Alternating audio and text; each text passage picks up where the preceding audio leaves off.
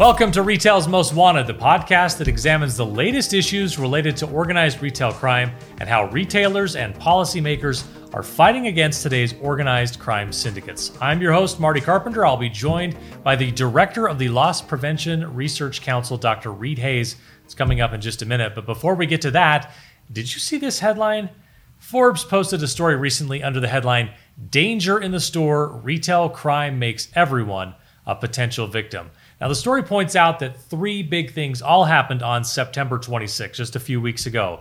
And those things pushed organized retail crime to the forefront of the national conversation like it really hasn't been ever before. The first thing that happened the National Retail Federation released a rather dour report on the state of retail crime in the US. Second, Target announced it was closing nine stores, thanks in large part to mounting losses from ORC. And third, in Philadelphia, gangs looted Apple, Lululemon, Footlocker, and GameStop stores.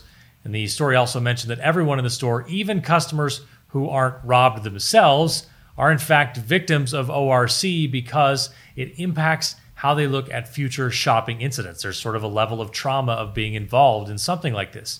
So, what do these incidents tell us about the current state of retail crime and what impact might it have on consumers, retailers, and law enforcement moving forward.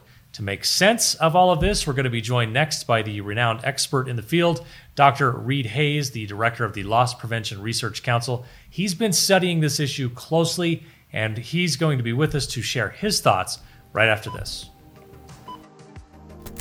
Retail's Most Wanted is brought to you in partnership with the Attorney General Alliance, where U.S. state attorneys general collaborate on emerging legal issues and the rule of law at home and across borders. Learn more at agalliance.com. Retail's Most Wanted is brought to you in partnership with LVT, securing physical environments through intelligent automation. Learn more at lvt.com. That's lvt.com. Dr. Reid Hayes is the director of the Loss Prevention Research Council and a criminologist who leads an engineering research team at the University of Florida. He has over 30 years of hands on law enforcement, retail, and research based crime control experience in the US and over 20 other countries. Dr. Reid, thanks so much for spending some time with us today. My pleasure. I'm excited. All right, let's start here. For our audience that may not be as familiar with it, will you tell us a little bit about what the Loss Prevention Research Council is and what your mission is. Sure. This is the 23rd year of the uh, LPRC, the Loss Prevention Research Council, um, a coalition now of 90 major retail corporations. Um, uh, we started out with 10 in 2000, and we're at 90 now and growing. Um, as well as 125 uh, leading solution partners, including LVT, right? And so, uh, with the retail associations and others, we work year round on reducing theft, fraud, and violence, uh, but using real and rigorous research and development. And I've seen some of your work highlighted on 60 Minutes, and uh, you're sort of the leader in this. Uh, the LPRC, one of the things I found interesting, you've developed sort of a bow tie model, for lack of a better term for it. Uh, we'll put it on the screen so our uh, audience can take a look at this if you're watching on the video.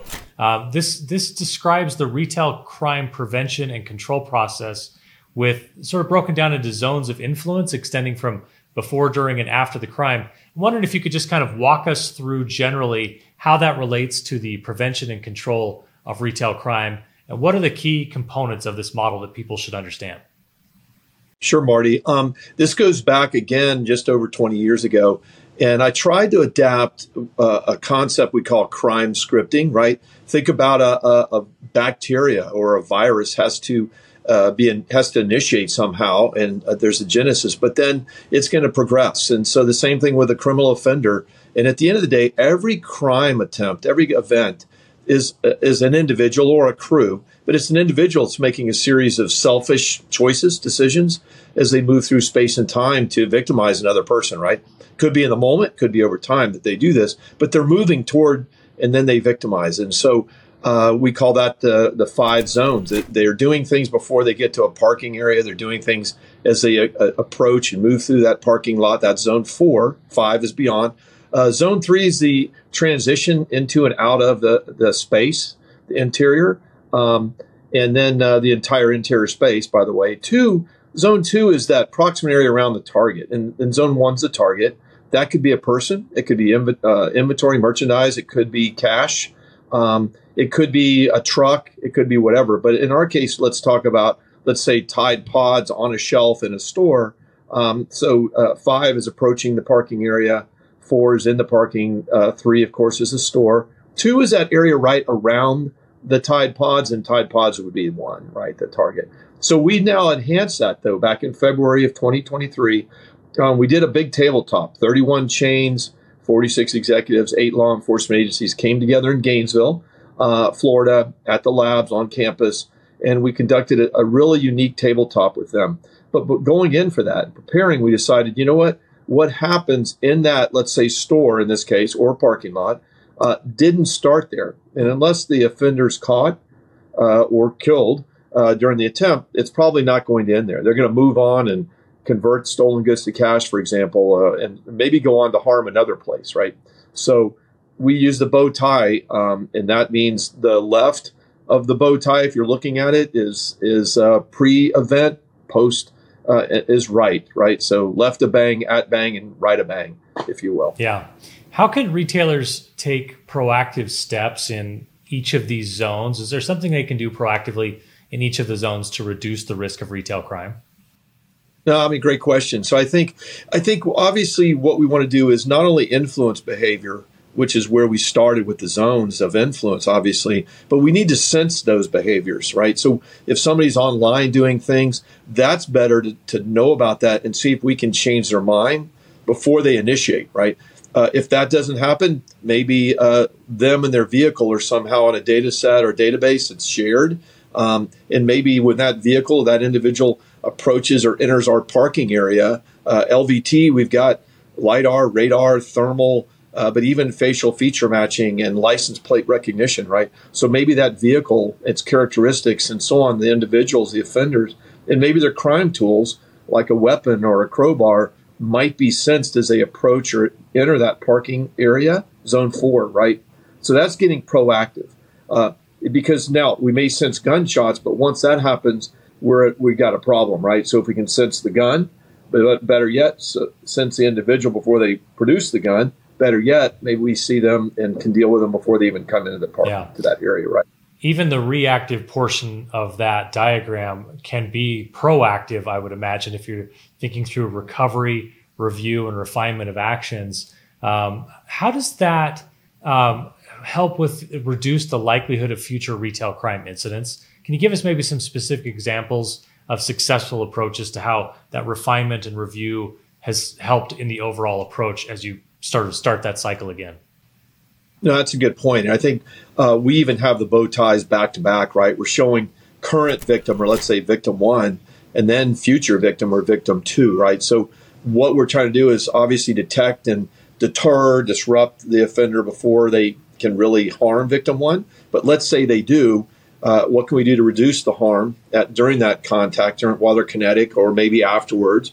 But also, what we what can we collect about the offender so that we can pass that on, so the victim two knows about that. But also, we can maybe tie together if it's a serial offender, multiple places that they've victimized instead of just that one event. Now we have better cases. We can maybe take these people out of circulation so they can't they can't harm that same place or another place. Yeah. I know you talk about a more orchestrated or integrated approach to security. What does an integrated approach entail, and how can retailers better focus their efforts, in your opinion?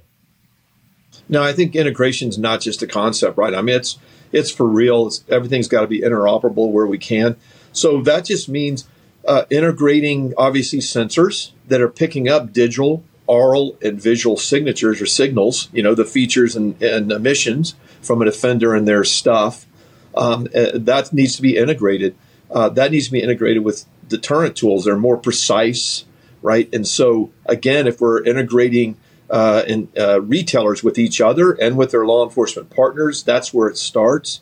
Uh, this this place picked up this guy, and they're handing it off the next guy. We had an active shooter in Jacksonville, Florida, 90 minutes from our lab the other day where that it's now known that that active shooter that killed people in a Dollar General had previously just been in a Dollar Family Dollar, excuse me, store, and then it uh, got out and was putting his vest on at a, at a historic black college.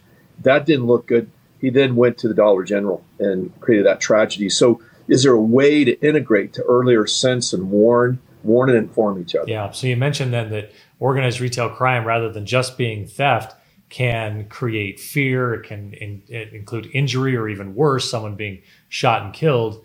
Can you help us understand the mindset and tactics of these groups when it comes to whether that they just don't care about that and that's collateral damage, or are they trying to avoid those type of things to make their operations run smoother? What kind of insight do you maybe have on the mindset of these groups? Yeah, I mean, it is all the above. You can imagine. I mean, some of them don't even think about or consider any of those things. Uh, don't think beyond their nose, if even that far out. You know, the future orientation is pretty pretty limited, but but others do think about that kind of thing.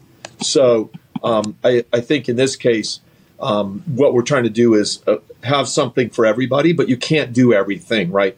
Uh, a blood pressure pill, the best, maybe highly efficacious, but maybe only 60 or 70% of patients are going to get the response that the physician wants. And I think the same thing here. There are differential responses by these people. Um, and so we do our best to deter them generally. If they don't get deterred that time, maybe they're specifically deterred again. Maybe they run their miles out there online and with their buddies on the block. Um, so we're trying to trying to have a good mix of things because the offenders are all over the yeah. place. Given the complexity of predicting and preventing retail crime, what role does sophisticated intelligence and information sharing play in the fight against ORC, similar to what's done? I, I don't know. I would think maybe in a counterterrorism type effort. Well, it's huge, and we we can all see the current tragedy unfolding over in Israel, right in the Middle East, where the most sophisticated intelligence probably group in the world with all kind of uh, human and human intelligence, uh, ELINT, and everything else, SIGINT, uh, didn't pick up or didn't either didn't connect the dots, but or maybe didn't even collect all the right dots, right? So it's the same thing here that we've got to know and define, and the right people need to know and be able to act uh, in, in a timely way. And so that's the same thing, whether it's a theft, fraud, or violence, or all the above.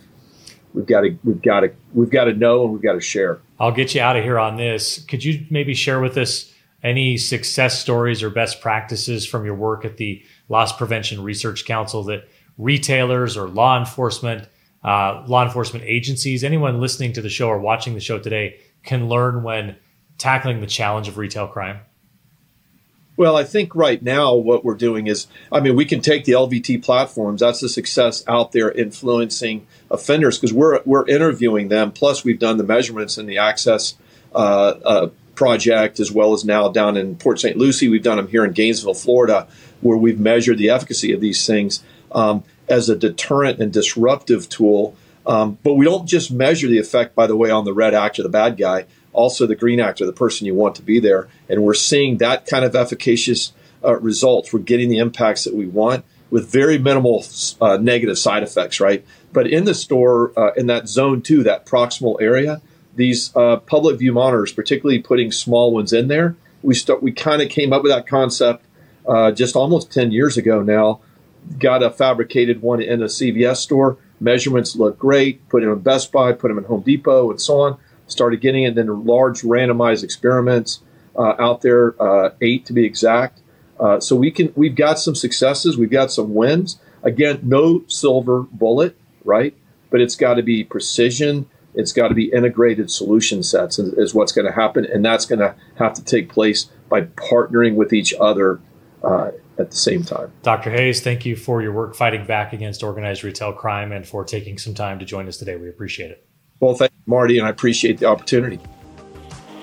That's it for this episode of Retail's Most Wanted. Thanks to our presenting sponsors, LVT and the Attorney General Alliance. Don't forget to hit that subscribe or follow button so you can catch each new episode. We drop one about every two weeks. We're also all over the social media, and our links are in the show notes below. Thanks for being with us, everyone, and keep up the good fight.